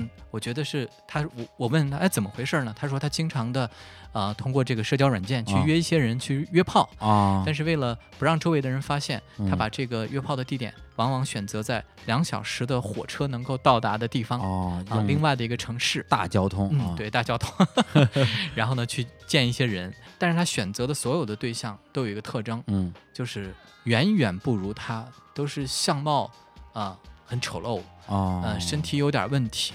啊，长相很这个外表很猥琐，等等等等，他会出奇一致的选择一些这种人。我到这儿也觉得还好，就是就这个，是他以丑为美，觉得他就觉得这种好看，还是他知道这是丑的，但他就故意要找找丑的这种所谓的这种类型。我我感觉我分析啊，就是他觉得他对自己不自信啊，嗯，就是他明明有这个。嗯，八十分啊，但是他因为他对自己的认知啊啊，可能只有二十分、三十分，那他就选择的这个自以为对等的对象就是二十分、三十分的，他去找这些人。明白。呃，我觉得这个故事到这儿就结束了。然后他就又给我讲了一个经历，就是最后呢，他有一天，呃，跟一个网友聊了半年，半年之后就终于决定去见面了啊。这个网友呢，也在他的两小时车程内啊啊，他就坐了一个动车，选了一个周末，嗯，就是。家里人都不知道的情况下去了这个城市，然后和这个人见面了。这个人果然就是和他一直以来发的照片啊，这个表达的一样，嗯，就是一个很丑、很猥琐，呃，就是这样不堪入目的这样。因为我觉得，就是说长得丑的人可能会在照片里美化自己啊，给自己 P P 个图什么之类的。但也得差不多。啊我就说，长得好看的人不会把自己故意 P 丑了发过去的。对，是这样。然后就他见了这个人以后呢，就。不知道出什么心理啊，他就跟这个人就是发生了啊，有约了啊。嗯，这个故事我觉得到这儿可能也就结束了，差不多了。而且而且我在想啊，你在听他的故事不断推进的时候，可能不停不停的在想我怎么接他这个故事。对，然后他的故事不停的变，你接的词儿也得跟着变。接下来他会发生什么？对对对对。结果没想到，这个故事最惊悚的部分在第二天啊，第二天早上，呃，就是他们两个准备告别的时候。他突然之间就激情澎湃，然后就扑下去替这个男男生啊，处处不如他，就是很差劲的男生形，就是主要是形象吧。嗯，开始给他穿了鞋啊，给他穿鞋和系鞋带儿。哦，就我听到这里，我就我就明白了，那我就明白了，明白什么了？嗯，我觉得他其实是一种比较典型的这个 S M 人格。哦，嗯，他其实是在不停的找啊不如自己的人，就是哦。来羞辱自己，在情感上、在精神上、在心理上在羞辱自己，但这种羞辱让他又很很满意。这个还真是有有点神转折的意思。因为我之前呃，也是出于技术好奇心吧，上网查过一些资料。对，其实就是说，在这个所谓 SM 领域里边的话，往往扮演 S 的啊，无论是女王啊，还是这个我不知道男的叫什么，嗯，就是这个施虐者的角色，都是一些在生活中其实不太如意的人啊，就是一些社会地位相对比较低的人。而往往去担任这个 M 角色的，都是生活中的一些强者，什么大老板之类的。他觉得自己啊，无敌是多么寂寞，无敌是多么空虚，然后就找人来虐待自己，好像是这个逻辑。呃，对，所以就是说，看起来这个事儿是呃 S 在掌控 M，实际上是在 M 在掌控 S。是是是，我在选择你。S 在这个关系里边，一般来讲是一个服务者的角色。对，是我在选择你，是我在要求你更强。哦，我在不断的提要求，不断的在这个呃，这激化你，是这样的，这样的一个过程。当然，就真的人心很复杂啊，不一定都是这样的。嗯。但是我在这个故事里头，嗯，就是你开始以为他是暗恋，后来发现他是不自信，后来发现他其实并不是不自信，嗯，而是在想一个。激烈的、残酷的办法去，呃，满足自己、羞辱自己，对对。而且这种心理需求，我觉得每个人多多少少都有一点吧，可能藏在自己没有发现的心里新的角落。也没有。碰到合适的契机，我没有，没有。这么肯定，你有？哎呀，你看，你看，你看，你看，还刚才还说还说多多少少都有一点吧，啊，多多少少。其实我觉得，其实每个人的这个心灵啊，嗯，或者这个内心的需求啊，是一个大的调色盘，嗯嗯，每什么颜色都会有一点儿，只不过呢，它这个比例每个人不一样，有的人可能红色一大片，有的人红色一条线，嗯，我觉得应该是这个区别。那比方像刚才说的这种心理，我觉得我在哪儿有？在工作中特别明显啊！我不喜欢当这个主导者，我不喜欢当领导。哎，呃，我不喜欢当一群人里边的这个最强的组织者，我喜欢当一个副手。哦，就是执行者。别人告诉我你去干什么，嗯，我能把这事干好。而且我特别希望这个生活里、工作里边出现这样一个人啊，做主的人。但是这个人，嗯，得得是我。我鉴定的，幸福的，我鉴定的，我认定的，我觉得他是一个呃很强的人，啊，就是一种管家心理，好像，嗯，对，很有意思。这个时候你就可以像这个黄盖一样对他说：“鞭挞我吧，公瑾。”对，啊，所以你说，呃，就是人，这个心啊，是一个特别复杂的东西，很有意思。呃，琢磨不尽啊，这也就是我觉得一个写作的人存在的意义吧。而且刚才你说这个这个整个故事，我觉得它这个画面感是非常强的，甚至可以真的可以写成一个还挺有意思的一个小说。嗯，对，它甚至让我想到了，呃，有一个威格的作品啊，叫《一个女人的二十四小时》。嗯，呃，讲的就是一个女人啊，在一个赌场，对，一个其实是什么都不缺的女人，有老公，然后有很好的生活，结果在赌场看到了一个几乎是一无所有的年轻人，而且她迷恋这个男人的点就在于他的手特别好看，嗯，她就一直在观察那个男人的手，然后就对他深深迷恋，然后为了他抛抛弃一切，然后最后他自己好像我印象中好像这个也没有得到他想要的那个幸福，这个东西如果你按照。我们当代的这种所谓的比较现实的处世哲学，完全就是就就疯了嘛，就就有病嘛，就是自毁啊，对，就是自毁啊。包括我小时候，我是上初中时候看那小说，觉得说这女的这外国人脑子脑子是跟我们长得不一样，我我我我只会这么想。但是现在想想，这个世界上可能就是有一些人在这个时候会这样去考虑问题，会变成这个样子。嗯，可能就是每个人身体里都有这样一个自毁开关，哎啊，就像。嗯，他可能就藏在一个不太容易碰到的的角落。那有一天可能遇到一个人，遇到一个情境啊，就会想去把它摁一下。哎，有的人是被这个手指头给碰到了，有的人可能是被一个丑男碰到了。嗯，对，这个点不太一样。就像我们这个坐火车的时候，就明明知道有一个紧急制动阀，它是不能拉的，但是走到跟前儿，我就特别想去把它拉一下。拉一下，好像是要判刑的吧？要抓起来。你这不是自毁形象，你这危害社会的倾向。对，每个人多少有一点这个。来，我们再来放一首歌啊！这首歌大家其实已经猜到了，是来自于郑智化啊，华哥。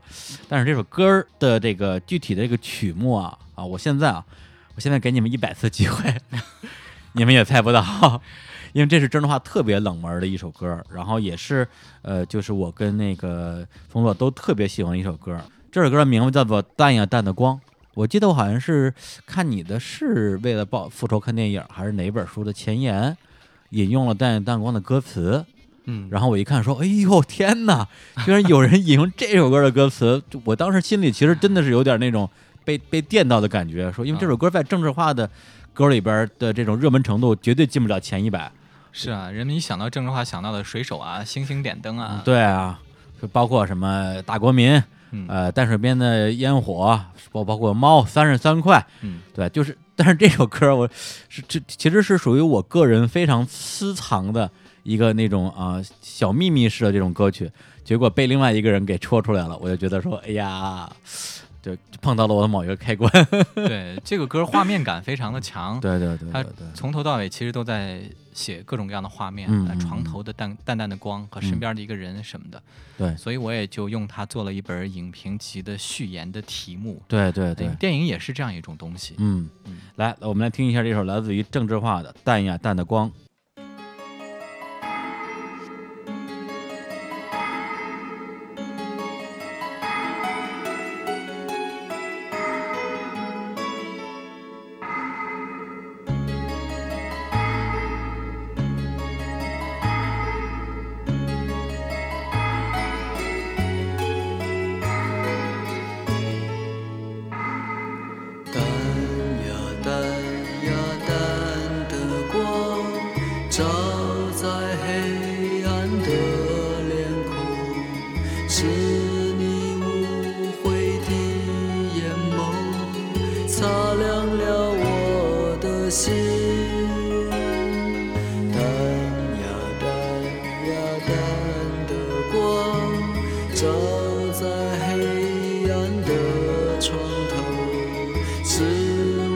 我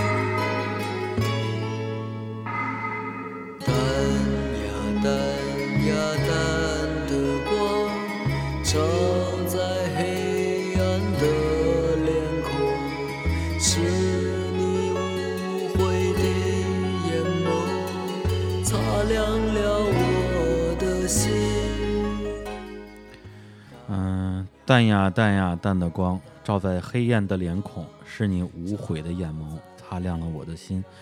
我刚才听歌的时候稍微回忆了一下，这应该是我上高中的时候，有段时间可能陷入了一个嗯近似于无疾而终的一个恋情吧，就刚刚开了一个很小很小的一个头就结束了，然后因为我自己的一些决策的失误吧，然后我就特别喜欢这首歌里边最后的两句话，就是我们打开了那扇窗，也关上了那扇窗，我们看到了那道光，也忽略了那道光，觉得写的就是我自己的一个心声。啊、政治化的歌那时候，呃，对很多少年人来说啊，都是这样一种，嗯、都有这样一种情况，所以会觉得他在唱自己，嗯。嗯，所以现在我在看到那这个现在的年轻人听一些这个我所不能理解的 呃那些我歌的时候，那所我不能了解的事儿啊。嗯，我就想啊，那是他们的政治化。嗯，对，我记得好像是九六年的时候，北京那个西客站刚刚开始运营，然后我那时候在海淀黄庄那边上高中嘛，嗯，然后就说去西客站看看吧，就参观一下西客站。然后下午放学之后坐了三二零，沿着那个白玉路就就去了。去那之后其实也没什么可看的，就据说那西客站上面什么盖了一小亭子什么之类的，反正也挺难看的。看完之后我觉得挺无聊的，在那个西客站吃个泡面，买了一本特印象特深刻，买了一本就是那种。这也不是知音，就是那种什么古今传奇类的杂志，里边写好多那种野史之类的，一边看一边就往那个我们学校走。然后我上了三二零之后，呃，从那儿到我们学校大概我估计得有个十几站肯定是有的，有没有二十站我不知道，反正至少是一个小时的左右的车程。我从上车就开始唱郑智化的歌，就把我能想起的歌，就是应该是不会全唱完，就是一遍主歌加一遍副歌吧。从上车一直唱到我下车，没唱完。对，就就就是我那个时候我就说，郑智化的所有歌，除了闽南语的歌，我全都会唱，就从所有词儿都能背下来。嗯，也只有年轻的时候会干这种事儿啊就是就是要把他的所有一切都记住，对对记住对，嗯、时不时的拿出来亮一遍，呃在自己的心里过一遍，亮一嗯遍。我们那时候喜欢政治化的不是我一个人嗯啊，我们是一个小团体，我们有四个关系非常非常好的朋友，哦，呃我们四个人都特别喜欢政治化，嗯嗯，而且呢，因为发现对方也喜欢，这个对政治化的喜欢就变成了百分之一百五十，这样 相互有一个加成啊。对。然后二十多年过去了，就我们还一直在保持着友谊，保持着联系。嗯，嗯，呃，现在聚会呢还会经常谈起政治化。哎呀，那还挺难得的。对，那咱们接着刚才这个话题啊，其实我还稍微有点好奇，就是说那个女生，就是那个，呃，怎么怎么说呀？两小时女孩儿，嗯 对吧？那她后来打完电话之后，你是怎么样去跟她交流的呢？因为如果是我的话，我会，其实我挺忐忑的。如果对方讲完故事之后，我张口结舌，不知道该说什么，或者是我明明知道我说不出什么了，然后硬说，说完之后我自己会会非常懊悔的。我听完这个故事以后非常的震撼，我当时呢就几乎是沉默了一段时间、哦啊，我才告诉他没什么。这种情况会在每个人的心里多多少少都有点这种元素，都有一种暗黑的东西。但是我想一定啊得知道嗯它是什么，知道怎么回事儿？它是一个什么类别、什么嗯属的一个东西。嗯嗯嗯，呃，不一定得去治疗它，不一定得嗯去克服它，但是你至少要知道它是什么。嗯嗯、我觉得有时候，呃，知道啊、呃就是一种，呃，拯救吧。知道就是一种拯救。那在这个无知的状态下啊，去携带它，去跟它共处，是一件很痛苦的事情。对，其实你说到这儿啊，老实说，我相信会有挺多的或者一部分吧，就是这个节目的听众会不太嗯认同。嗯，比如说，你怎么可以去就跟他说这个是 OK 的呢？练不练丑这这是另一回事儿啊。就嗯就是比如说他去两小时这个事儿，嗯，本身是至少违背我们的这个所谓的社会的公德的。嗯对，但是实际上我自己真的觉得说这是一个多样化的世界，嗯什么样的人都有。对你作为一个无论是心理医生也好，嗯或者是一个热线的电话主播也好，你没有能力，也没有权利，通过这样一个形式把全世界所有的人都变成同一种人或者同一个人。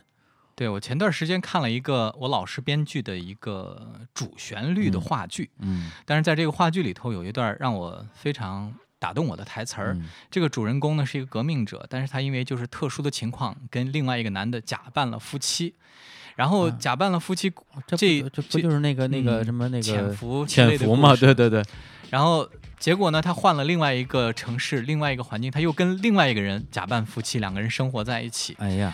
呃，所以后来他的这个儿子就很生气啊，他的啊就是亲生儿子。他啊，就是就是跟这两个人没关系，是他之前的儿子，对他之前的儿子就很生气，就怎么能这样呢？这个时候呢，就是这个编剧假借剧中人一个记者之口啊，说了一句话，他说：“哎革命者有革命者的道德。”哦。哎，其实我想啊，不光是革命者有革命者的道德，那其实每个人都有自己的道德。嗯。一个两小时女孩也有自己的道德，嗯，那可能，嗯、所有人的这个道德里有一个公约数，嗯嗯但是你不能要求每个人，嗯、这个公约数都是一样的，啊的这个能够涵盖他的全部的这个道德标准。那么目前来看的话，这个应该说我们能够接受的公约数的底线，就是法律。对，他就是在法律是一个最大的这个道德的公约数。对，因为算是比如说咱们要硬要说的话，那嗯性骚扰者小对性骚扰者也有他的道德，对，但是对不起，你的道德触犯了法律，对咱就不谈这个东西了。伤害了别人。对，嗯，所以我想他的这个最小的标准，嗯那就是最核心的一个嗯道德标准，那就是应该是法律。嗯不要去伤害别人，没有嗯触犯法律，别的我觉得都好吧。对对对，嗯，甚至在这个女孩的故事里，她的好多事情都是发生在她的心里的。嗯，那你怎么办？嗯对，其其实他这个故事，我不知道，就是你能不能判断出它是百分之百真实的吗？还是里边会有它渲染的部分？嗯，我是个职业的写作者啊，啊。我就是一生啊，到现在我都在编故事、编造故事，所以我有一个能力，就是分辨哪些故事是编的，哎呀。哪些故事哪些部分是编的。对，所以说这个呃每个人的生活里面多多少少都会有一些这个自己也不知道的部分有一些谎言，对但是谎言可大可小吧。嗯，对，其实我们今天这个话题还是在讲我们对生活的一个探究吧。嗯就就是你做的这个电台的这个事情，我们可以先稍微聊到这里啊。我相信很多的听众肯定会觉得说很不过瘾，还想听更多。其实刚才我也帮大家去要更多了，但是他不给，对我要他不给，因为他韩老师有他的一些顾虑啊。对，因为这些故事呢、嗯都是来自真人啊是他们的真事儿、真实的经历。嗯然后呢，我如果要讲，可能会做一些技术处理，啊但是万一处理的不彻底呢？嗯，他身边的人或者是他本啊人听到会是什么样的感想？对对我也在考虑这个事情。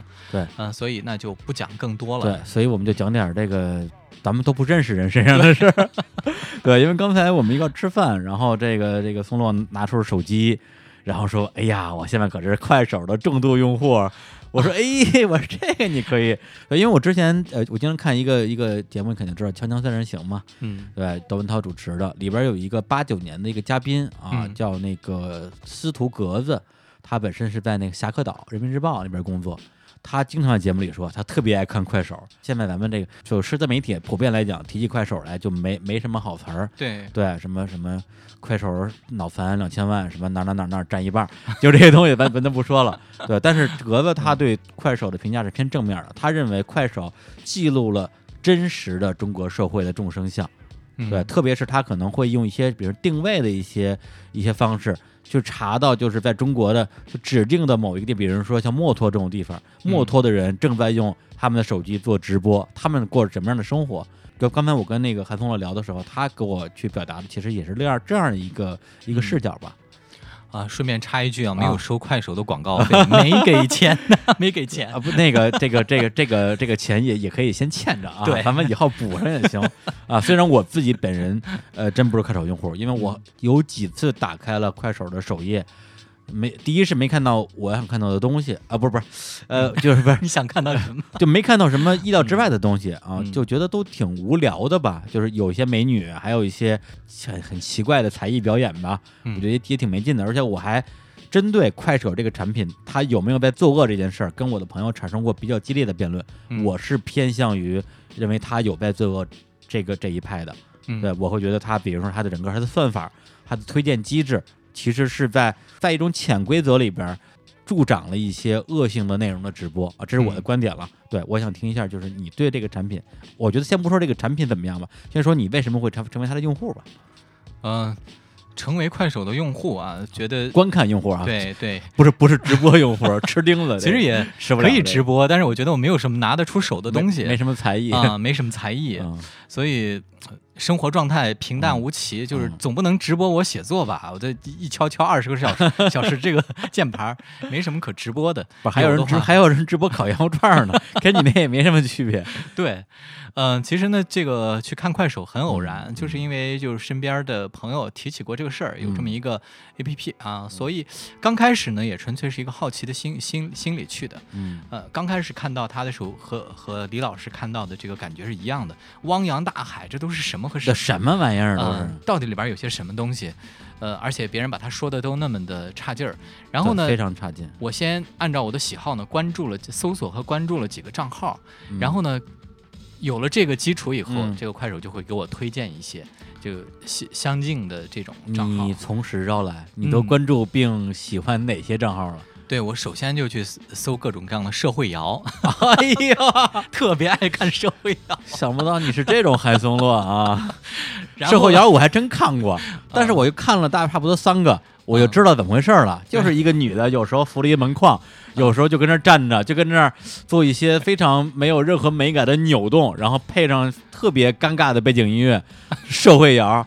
这玩意儿有什么可看的呀？呃，你说的这个都是啊就是要没有牌面儿的。什么叫牌面儿？啊这个得有阵势，不能是一个人扶着门框在这摇，没有意思。啊，真正这个上档次的社会摇，那是很多人，场面很大很大那不是广场舞吗？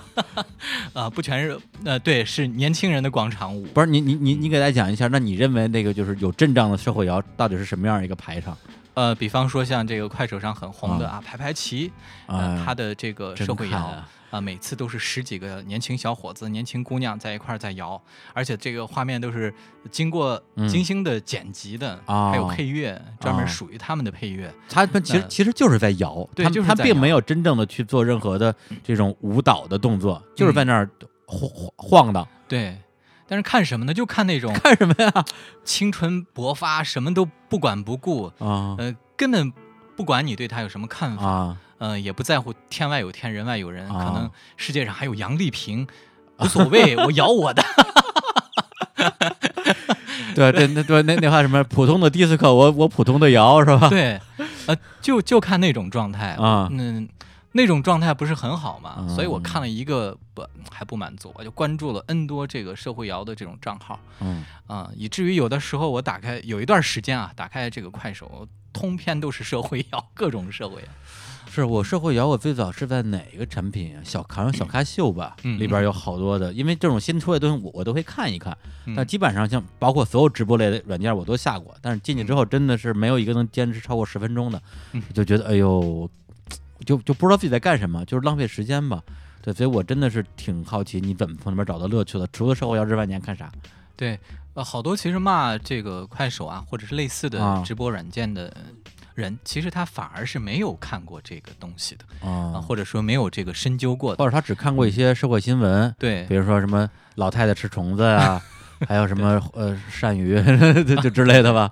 嗯，因为呃，你从他的这个这个批评上，你就可以看出来他是嗯。没有真正看过的。嗯 嗯，真正看过的人是我这样的，就是呃，刚开始你发现他是社会摇，嗯。或者是各种猎奇的东西，后来嗯，继续的这个去发现、去细分，你就会发现它其实就是生活本本身嗯。本身，就是刚才你说的，嗯。就是呃，我们生活里头应该有的那个样子，我们生活的真实的记录，嗯。呃，它有各种各样的分类，那有可能，嗯、就是残疾人在直播啊，这个在快手上有一个非常庞大的残疾哦人直播的群体，他们播什么呢？播什么呢？啊、有的在这个表表现才艺，有的哦人在表现自己康复的过程，哦有的人在表现家人对自己的照顾。哦，嗯，我在看的过程中，我反而感觉到一种正面的力量。整体还是比较正面的，对，可能他的表现形式不是那么的好看，不那么高级。一个残疾人在康哦复，这个能好看吗？哦，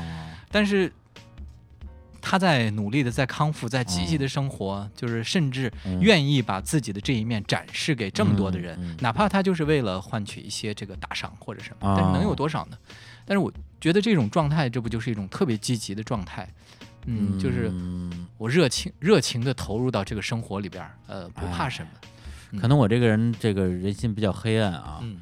我是什么事儿，咱们往极端情况一推演，假嗯。如就是残疾人的这种直播或者是录播，打赏真能到达一个体量的话，我都会担心就会变成一个产业，对，嗯就希望别走到那一步，对，可能就会有别的问题出现了。就会有一些嗯就是钻空子的人进来了。对，那在快手上还有像你要搜索非洲这个标签儿，会有好多这个出现这个在非洲的中国人的直播，哦，很有意思。他就通过这不就是我吗？我我我我去过非洲，但那时候直播还不流行，否则否则的话一 一留下，对，打开快手，还李叔在非洲，对嗯，他就是嗯，在非洲工作生活的嗯。一群人啊。对对，我我我我刚才那个嗯。搜了一下非洲，看了一下有什么那个非洲的那个那个，哎，长得还挺漂亮的啊，非洲嗯。黑妹，然后煮小龙虾什么的，我说讲 河南话，啊，就是嗯是非洲人讲河南话是？非洲人讲河南话啊，非洲人跳社会摇啊，哎呦，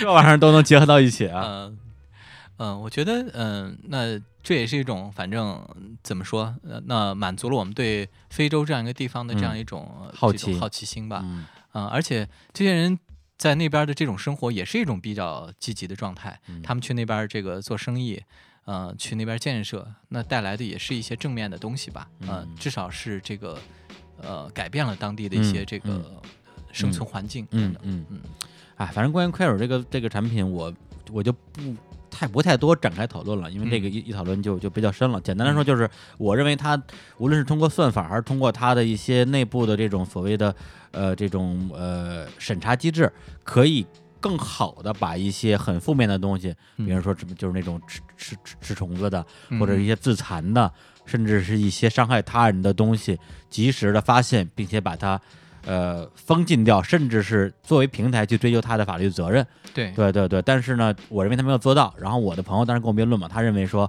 从技术角度来讲的话，这个东西他们几乎已经做到很好了。嗯对，如果要做到你那个程度的话，当然不是不可能，但是可能这个阶段做不到啊。然后这个就就不深讨论了。但我觉得，可能对于比如说对于韩松洛来讲，对，就是这个是你看世界或者看中国的这样的一个窗户。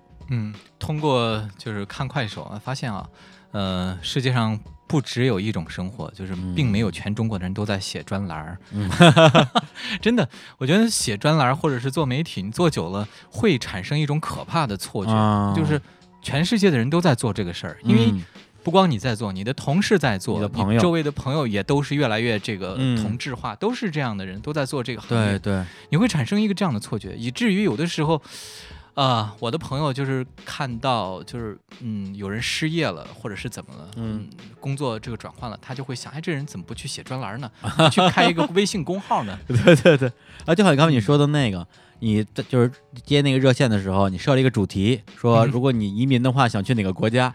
结果所有人打电话都是说，为什么移民啊？对，我中国活得好好的，我根本就不想移民，而且所有人都是这样，是吧？对，是这样。就是作为我啊，作为我周围的朋友啊，都会觉得这个移民是一个非常好的事儿啊，呃，就是大家肯定啊，啊肯定这件事情思索的觉得，只不过就是说，第一，我有有没有能力移民？嗯第二个是说我我往哪儿移？怎么去？往往往往往哪儿去？结果接所有电话，所有人都说我干嘛要移民？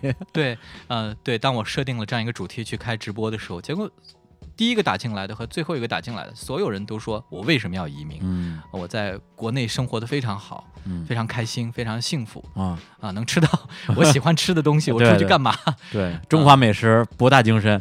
对，所以这和我呃我和我周围朋友观察到的和啊想到的，嗯，根本不一样。那那些那期节目应该聊得很尴尬吧？对，是很尴尬，就是我一直在这个退，反而是他们一直在进攻。啊，你说啊，啊你你说的也对啊，你你不不想移这个也也也也也正常也合理，嗯鼓励你什么这啊、当然，当然，呃，当然呢，我其实完全能够理解他们的想法，就是就是说，你你给这个世界、给这个生活给一个出于你的观察、出于你的主观色的这样的一个观察角度的时候，会带来一个特别尴尬的结果嗯啊、这就是我和我周围的朋友，我就嗯嗯正在经历的事儿。嗯，那我想，其实换一个行业也嗯是一样，嗯可能一个商人就在想，那他为什么嗯不去做什么什么生意呢？得做个买卖呀，啊对啊，多赚钱呀！对，还真的是嗯对。对比如说像我我哥们儿说啊，说你你上什么班儿啊，做什么电台啊？你平时不是老老老去国外玩吗？那嗯那早回来卖啊，赚钱啊。对，然后 呃，然后我说这个怎么怎么弄啊？我说我我我我我也没那脑子。那快手存在的这个意义就是让我啊，我不知道给别人带来的东西是什么，让我这个躲在一个键盘后边的人发现啊，生活各种各样，每个人都在过自己想要的日子，嗯、他的这个选择都是他想选择的，嗯。嗯、可能这个选择在你看来不入眼嗯。啊，不入流，很嗯。low，、那就是他的嗯。选择，他在他的这个情况下能够做出来的一些选择。对，这不是很好吗？呃嗯。如果所有人都是像一个格式化了的这个生化人一样嗯啊、那这个生活有什么意义呢？嗯，对，或者说，当然了，每个人有自己的生活，每个人有自己的命运，甚至你广义的说，每个人有自己的悲剧。对，有些人可能过得很不如意，甚至很凄惨。对，但是这个世界就是这样的。我我，比如说我来讲的话，我无论是通过快手看，还是通过自己的肉眼去看，我不是作为一个拯救者，我没有能力去拯救所有的人，那我就是一个观察者。对我不能说我希望有人过得不好，我只能说这个世界如此丰富，那我只能说我去体验这个世界吧。嗯。嗯，而且好多人说看快手是为了猎奇，但是我在快手上看到的更多的部分不是奇，嗯嗯，还是恰恰是不奇的部分，就是生活里头那些平淡、波澜不惊的部分。嗯，那很多就是呃农村是呃少年青年，还有小小地方的这个青年，他们在直播什么？就是他们的生活，他们的工作。比方我关注的一个账号，一个小伙子，每天都直播一次，呃，这个录一段小视频，就是他怎么修车的。哦，嗯，对，修汽车是吧？对，修汽车的，每天这个录一段小视频，就是他的这个页面打开全是在修车啊。那还有人在这个录小视频，就是他每天怎么拉面的。他们也在想形成自己的一个语调，一个 风格。他的这个语调，他这个风格，他这个调性，就是他的生活。嗯，打造自己的拉面自媒体啊。对，我觉得这很好。嗯，为什么很好？因为我特别。喜欢，那也特别相信的四个字儿就是积极生活，就是不管你在做什么，一种什么样的处境底下，一定要积极生活。嗯，因为只有积极生活，填满你生活里的每一个每一分每一秒，那这条命就没有等于说是没有白活过啊，白来过。那快手上的人，这些就是生活在就是大江南北。大城小城里的这些人，当他想到要直播的时候，嗯，他这就是一种积极生活的这种一一个表示，他在向这个大千世界伸出我的手，伸出邀请，而且很可能因为这个快手的这样开了这样一个账号，他的生活真的被改变了，嗯，没准儿他就为了直播的时候好看一点，那改造自己的这个生活，改造自己的外貌，嗯，为了为了自己看起来。这个修车的技术更高一点，那我就好好修车。嗯嗯，这就是一种积极生活的表现。那我觉得就是咱咱咱不局限于快手吧，就应该说往上一往上一层就是网络视频时代、网络直播时代，甚至是网络自媒体时代，它给人们带来的其实是很多转变的机会。这里边一定一定有一些是非常非常负面的，对吧？但是同时，并不排除有更多比例的有可能是正面的东西。啊，雷蒙德·钱德勒说过一个话，他说：“一定数量的钱，嗯，会自有其良心。嗯，啊，钱是一种没有生命的东西，但是钱到了一定的数量，他认为是有良心的。嗯，这个话我琢磨了很久。那其实生活中的很多能量也都是有这个它的取向的。嗯嗯，那很可能一个直播间，嗯，当一个人表现出正面或者是负面的东西，呃，更多的人会给他一种反馈，这种反馈就是一种。”能量一种约束，嗯啊，告诉你这个里边的人，也告诉所有的围观的人，嗯，下一步该去哪儿？嗯，对，我觉得你呃，你整个人给我的一个感觉，还是一个啊，咱说俗点，还是挺。正能量的一个人，对，就是包括你觉得说什么什么这个生活要积极啊之类的。因为我突然想到，假如我真的哎，刚才其实我已经动了动了 凡心了啊，不是不，我不是要做快手啊，我我已经我我想去你那个啊，我们不能说名字的平台去当那个啊这热线主播。但如果你真是让我，咱别说每天，就是时不时听一堆那种故事，我不保证对我不会产生一些比较消极的这种情绪上的影响。对你自己这方面完全 OK 的是吗？哦，我没有问题。我反而我唯一的这个对我的负面影响就是有的时候这个，呃，打进来热线的人太多啊，一打打两个小时，我体力不支。哎呀，要说话，而且呢要一直保持一个就是情绪很在线的这种状态说话是很累的。哎呀，真不知道该说你这个人正能量，还是说你这个人冷血呢？是吧？啊，不过问你这些东西，甭管是咱们说这个这个看视频直播啊，还是说你接这个热线电话，我觉得总是有点隔岸观火啊。反正你肉体也接触不到这些人，对。那你自己有没有这个怎么说啊？以身试不是以身试法，以以身涉险，就要去探求这探究这个世界的啊各个角落呢？嗯，有。呃，必须得有，真有这个啊呃，知行合一，身体嗯力行，哎必须得是这样。啊，你去 KTV 当小弟是吧？很想啊，很啊愿意，嗯呃，就是没有酒量。如果这个酒量好，那我肯定去了。哎呀，呃，至少也得有这个卧底他半年一年吧。嗯对，然后然后就卧底变成真的了，对因为没准在这个卧底的过程中啊，你发现，哎，我嗯就是一个 KTV 小弟啊，我就是这样一个角色，那不哎，对对对对对对，突然找找到了自己的使命了。对我这辈子生活在一个世界上就为了当小弟来的。对，所以这个我很喜欢的一个电影就是李安的大卫林恩的中场故事呃，中场休息啊，中那个场啊，对对，嗯，中场战士，中场战士啊。对中场战士。我觉得那个电影那个故事讲的就是什么呢？就是一个人怎么找到自己的位置。嗯。嗯，他被人当做英雄，嗯，然后经历了这么一天的这种奇幻漂流，嗯。各种啊、黄袍加身，对对。礼，花齐放，但是他没有被迷惑，嗯。他从这种这个各种法相庄严之中，嗯。他发现啊，这不是我要的，嗯。我的位置就是回到战场去，嗯嗯，哪怕是为生活所迫也好，嗯嗯，因为战友情谊也好，嗯。什么也好，各种各样的合力，嗯，最后是回到战场去。嗯嗯，对，就是他在这个过程之中，其实是在探索自己，你可以说是宿命之中的那一个最适合的位置，是吧？嗯嗯，所谓的命运，我觉得就是一个大数据吧，就是这嗯个大数据把你呃每日推送，然后推送到最后一个结果。哎呦，可以可以，这个总结的很到位。对，那你自己到底干什么了？你还没说呢。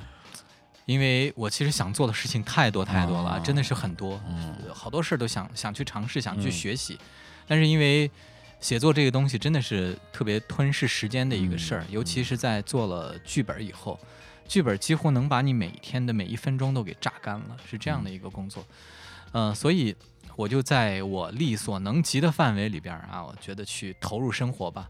那比较好的一个工具，那黑车司机，啊、你当司机是吗？没有，我蛮想的，蛮想的。我一直想啊，就是干脆出去跑黑车对啊，你或或者你拉个滴滴也行啊。对，呃，也肯定能听很多的故事啊，嗯看到很多有意思的人和事儿。对，包括很多人在后座上，当你是一个机器人一样跟那儿打电话，电话里肯定会说一些不该说的东西。对，呃但是没想到旁边有这么一个卧底。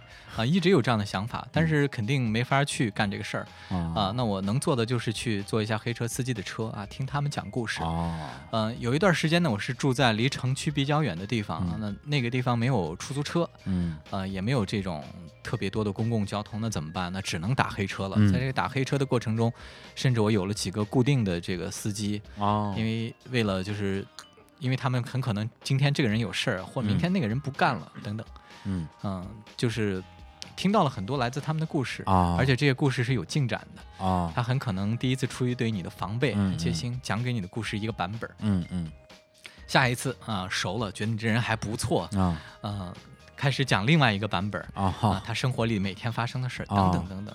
而且它嗯本身会有剧情的推进，对，像是在追剧是吧？对，还有就是他嗯。呃看到和这个接触到的人的故事。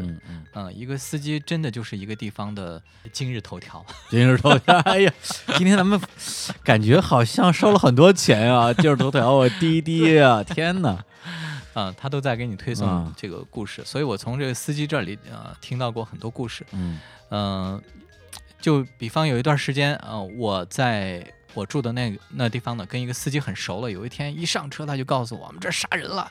啊，嗯，杀人了，他就讲给我一个刚刚呃新鲜出炉的杀人案。哎呦，嗯，就是我们那儿有一个开照相馆的夫妻俩，突然之间被人杀了，然后呢，他就描绘了这个现场的细节，那肯定他是从很多人嘴里听过来，然后综合了一个现场。哦，哦他不在现场，现场图还原给我，哪有一个烟头，烟灰缸里有一个半截的烟，嗯。呃，等等，门是被拉了半截下来的，等等，他给我还原还原，然后他还哦做了他的推理，啊，经过他打听，啊，这个夫妻俩以前是干什么的，得罪过什么人？呃，这个嗯。男的很可能是可以前在赌场当过小弟，呃，就是 当小弟很危险的，然后呢催过债，因为嗯。有些赌场可能是会放高利贷出来，嗯他可能催过债，因此就得罪了一些人，嗯。啊、这是他打听的结果。哦，他就给我讲了这么多的这个前因后果哦，啊，我听到以后真的是蛮震撼的，因为这个事发地点离我就隔着一条马路，啊，我浑然不知，嗯、我一点儿都嗯不知道，每天从那儿过，完全不知道发生啥。但是司机就告诉我有这样一个事儿发生在我周围，还有他的这个呃当福尔摩斯的这个结果、等等吧。嗯嗯，对。不过这个东西其实我还是在想说，呃，到底就是说了解这个世界的方方面面的不同样貌，是我们作为一个所谓的创作者的一个需求。比如说你是嗯写书的，我现在就姑且算是个做节目的吧。对，就是说我们去听到一些故事的时候，老实说啊，可能第一反应说，哎，这个故事不错，以后用得着。对，嗯包括我自己都有这个习惯。但是如果说我们完全不是一个媒体人，就是一个自然人，那这些故事对我们的意义何在呢？呃，我想啊，可能是我本人的一种性格一个习惯。那我即便是没有从事写作，或者是和媒体相关的这样一个工作，嗯我还是会对这个整个世界、对周围的人，就是特别的有好奇心。嗯嗯因为一个人的这种生命体验，嗯就是你再怎么扩充，你今天我去蹦极，我明天去非洲探险，嗯我后天这个下这个深海捉鳖，哎等等等等，上九天揽月，那还嗯是有限的。前提是你每次还能活着回来。对，还是很有限的。你的嗯生命经验就那么多，嗯、而我呢是一个很贪婪的人，我觉得光有这样一个一生一世的这个生命经验、生命体验是不够的。够。我希望去攫取啊，去嗯获得别人的生命经验。我想知嗯道那别人是怎么活的，怎么过的。嗯嗯、那他的这个过法，我有没有可能去借鉴？嗯嗯、去参照？嗯嗯，其实是出于这样一种心理，是对生活的一种贪婪。嗯，你刚才用了两个词儿啊，一个嗯一个是贪婪，一个是攫取啊，我嗯觉得深得我心。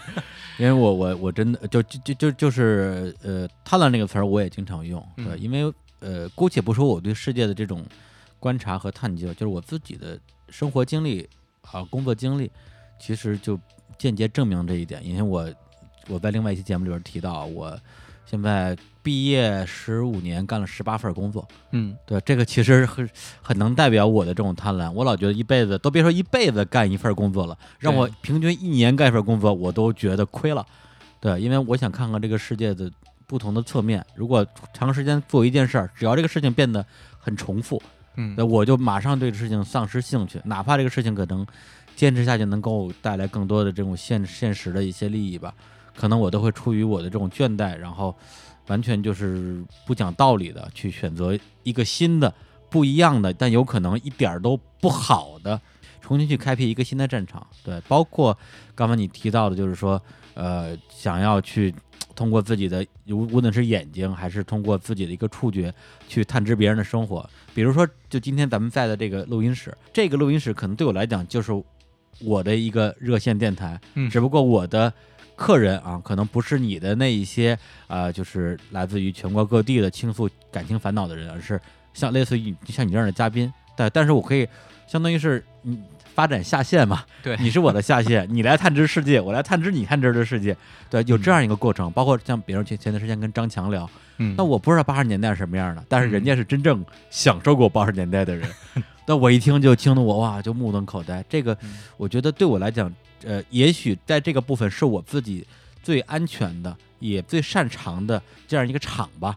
出了一个场之后，也许有我自己会觉得自己能力不到的，甚至是有一点点安全性的这种威胁的，呃，一个地方。对，嗯但是其实今天跟你聊完之后，我觉得，哎，我的这个视野还可以啊开得更大一点。对，在更安全的范围里面多做一些事儿，就是对对对。光把自把一个人活成一一个人啊，我觉得不够，得把嗯。一个人活成几个人。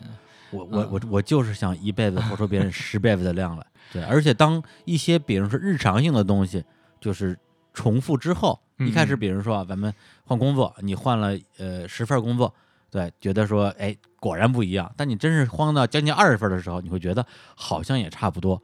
那反过来讲啊，交女朋友其实也同一个道理，这个时候你的视角可能就会会探寻到一些跟这个又不一样的一些一些空间。嗯嗯、呃很可能就是你会考虑是不是我的这个思维已经僵化了，我在嗯反复的做看起来不一样，但实际上是一件事的事儿。第一水平重复，嗯，在交往看起来不一样，但实际上还是一个人的女朋友。啊或者朋友吧，对对，嗯呃，所以得不停的就是打破这种局面啊，不停的得粉碎自己，呃，把自己重新组装起来。那这个别人的生活生活经验、生命经验，就是一种非常好的东西。所以啊，不管写作或者不写作，不管你是做什么工作的，是一个什么人，我想都应该保持这样的一种好奇心吧，这样的一种积极生活，嗯，去这个跟跟生活要求更多的这样一种这样一种能力吧。嗯，我觉得我不能说。每个人都应该保持好奇，或者都应该积极生活，还是那个问题，就每个人有自己的活法。对我只能说我是这样的人，我甚至不敢说我是一个积极生活的人。对，但是我对世界的好奇心，我觉得现在还远远没有满足。呃，不过就是这个热线子节目做了一年之后，呃，我也慢慢发现有一种疲态，就是自己的疲态，还有周围的人疲态。嗯，就是因为到一个这个社交软件上的人，他其实啊，看起来是无限的，其实还是有限的。他是一群人，对他有一，他肯定是有一个呃一定程度的同质化。嗯，对。最后你会发现啊，就是一年之后你听到的故事都是一样的。嗯嗯，就是遇到的人也都是很相近的。嗯嗯，呃，这个故事他可能前几天在你这儿讲过，后后来又去别人那儿讲，呃，那下一回他忘了这件事儿，他又来你这儿讲一遍。呃，这个时候我就。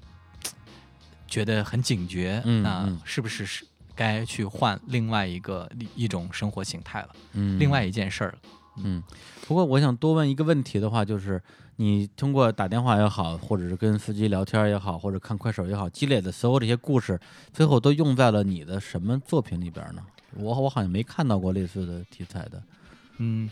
有的时候可能这个故事不会直接写出来，它可能就是一种生活经验，一种观看的角度。嗯，那在未来，嗯，那就是在现在，在未来，嗯，它可能会出现在我正在写和将要写的小说里吧。啊，小说里用这些东西，用这些细节可能会更方便一点。嗯嗯嗯嗯，因因为我。看到过很多作家，那写到最后就变成一个纯书斋型的作家。嗯，他即便写了一些看起来很，呃，普罗大众的这个很江湖、很生活的故事，嗯，呃，我也能看出来这个故事这个细节，嗯嗯，是编造的。哦，就是他是出了他一个出出于他一个写某个主题或者写某个故事的这样的一个愿望编造出来。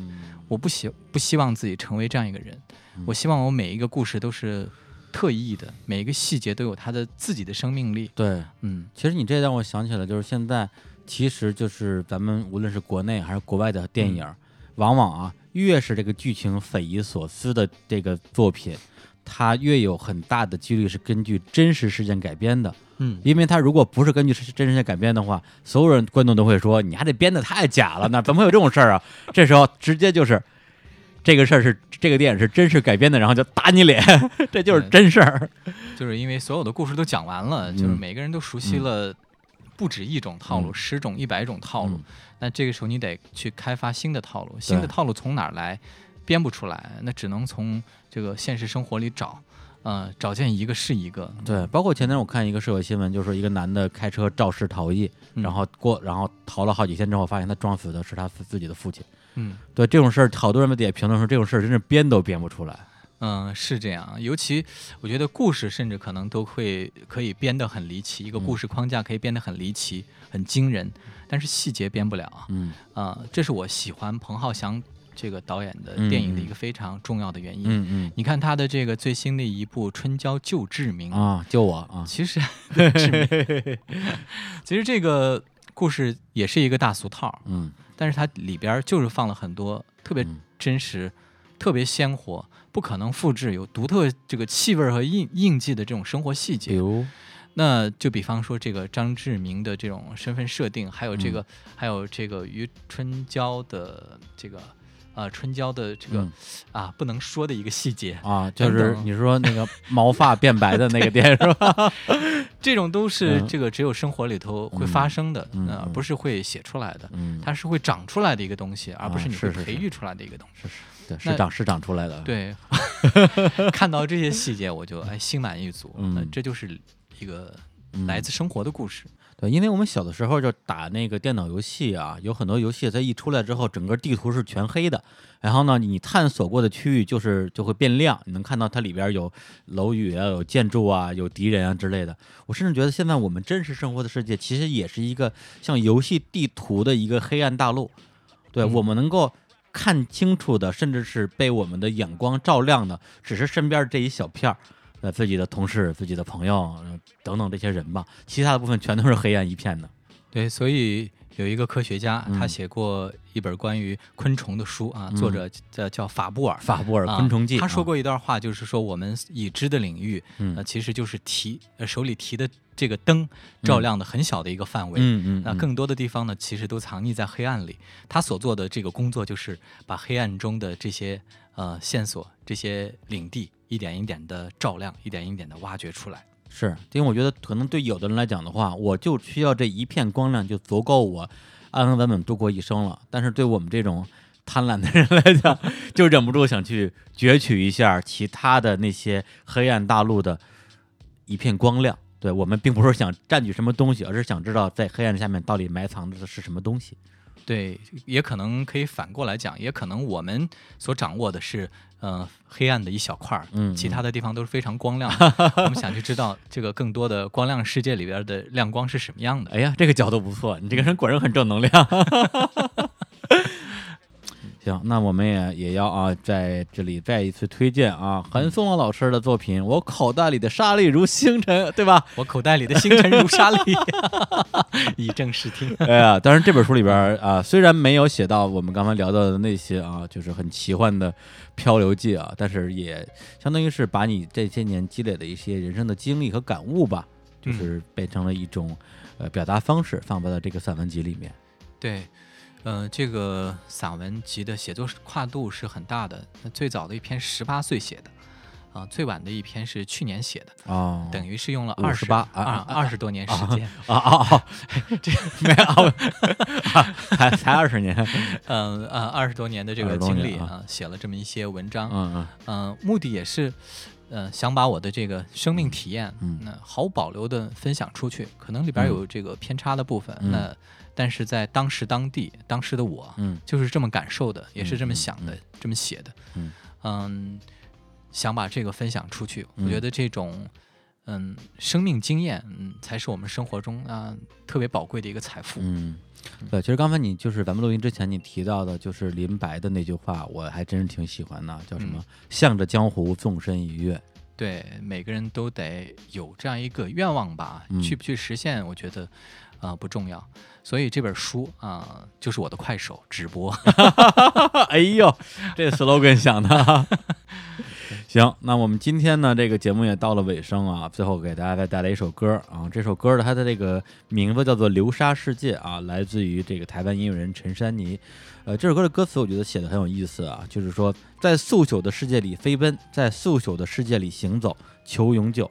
它其实我觉得他在描写的一个状态，就是说我们在一个像流沙一样速朽的世界里边，拿着放大镜去看一个一个的沙粒的形状，然后用我们短暂的一生，尽我们所能去记住这个世界曾经存在的一个样貌。呃，妄图把这个很短的片段变成永恒。哎，还真的是妄图啊！对，然后呢，这首歌的这个词作者呢，就是我对面的韩松洛先生，嗯，流沙世界。流沙世界。那就在这首歌里边来结束这期的节目啊，跟大家说再见，好，大家再见，嗯，拜拜。再见。